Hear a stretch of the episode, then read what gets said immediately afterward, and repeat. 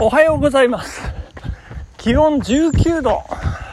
えー、今日も晴れ渡っておりますね。素晴らしい朝でございます。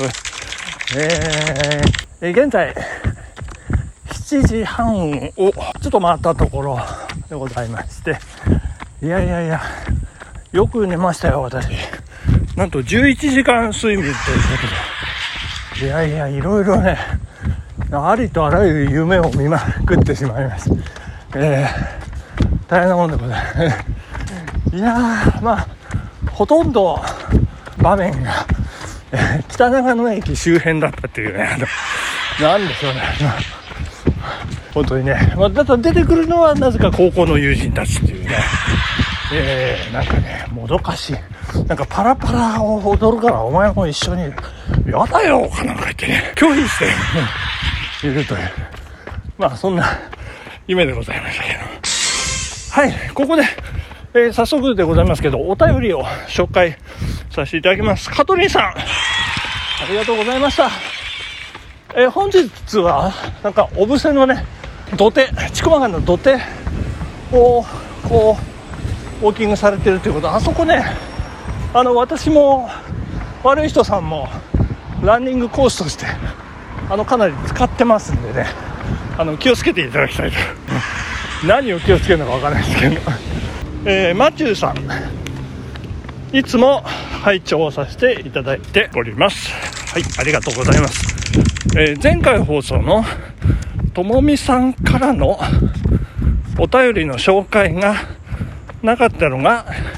一番気になって一日中悶々としていました。えー、つけ込まないようにご紹介ください。わら。そうですよね。いやー、なんかお便りつけ込んじゃいけませんねこれ紹介しないと、えー、いけないでしょうかね。あのね、まあでもあまりに気になるカトリンさんのためにコチャでねちょっとお送りしようかなとね、こうあのスクショかなんかってね、えー、そんなこともできるんですけど、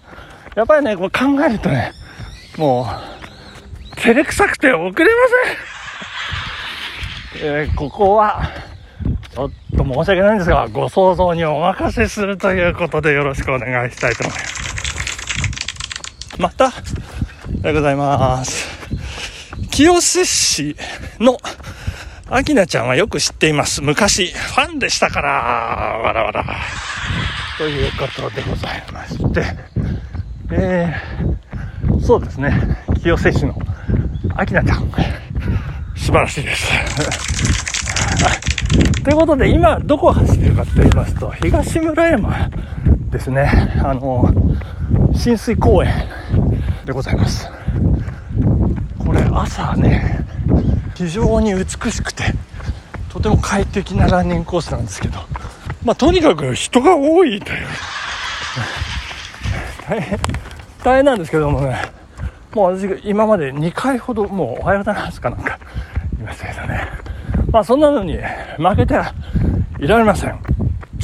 頑張って続けていきたいと思います。ラジオで旅気分、えー、だいごかいめでございます。だいごかいめは福井でございます。よろしくお願いします。福井福井ですね、あのだいたいこう東尋坊とかね有名で、あのもう海こう荒れ狂う日本海っていうイメージがあるんですけども、今回は、えー、日本海は全くいけてませんというのもですね、もう陸路陸路というか、あのー、松本経由で車でガーッとねこう峠をいくつもいくつも越えて、あのー、行きましたから、えー、今回は海はありません。そしてメインが永平寺でございますね。もう永平寺はもう皆さんご存知の通り、我が母校の、えー、総本山というようなことでございまして、大きな伽藍を構える寺なんですけども、はい、ここで、まあ、それを紹介するにあたりまして、また、あの、私がしたためたものをですね、えー、朗読させて、お便り風にね、朗読させていただきますので、よろしくお願いしたいと思います。拳ヶ岳にせんよんひゃくななじゅうごメートル。あ、そうそうそう。ここをね、え登って、あの、武蔵の国と、信濃の国と、甲斐の国をね、もう見下ろした瞬間に、あ、これはいけるんじゃないかと。そんな風に思ってね、あの、もう行くぞって感じで、もう日にちをね、狙って、ガツンと行ったんですけれども、曹洞宗の大本山、永平寺。そうですね、一条谷から直線距離で北東方向に ななてんななキロメートル、阿蘇川を渡り曲がりくねる山道を民家なく峠を越えていきます。えー、突然土産物店がドーンと現れる門前のにぎわい、えー、それが忽然と姿を現すという、えー、とっても大きいです。えー、世田谷区の国道にせんよんひゃくろくじゅうご沿いにある大学の、えー、直感的にですね、これじゅうばいじゅっこぶんじゃないかっていうのが山の中に忽然と現れる。すごいです。そして拝観料ごひゃくえんかっこ税なしということで、えー、安いです。お得感も壮大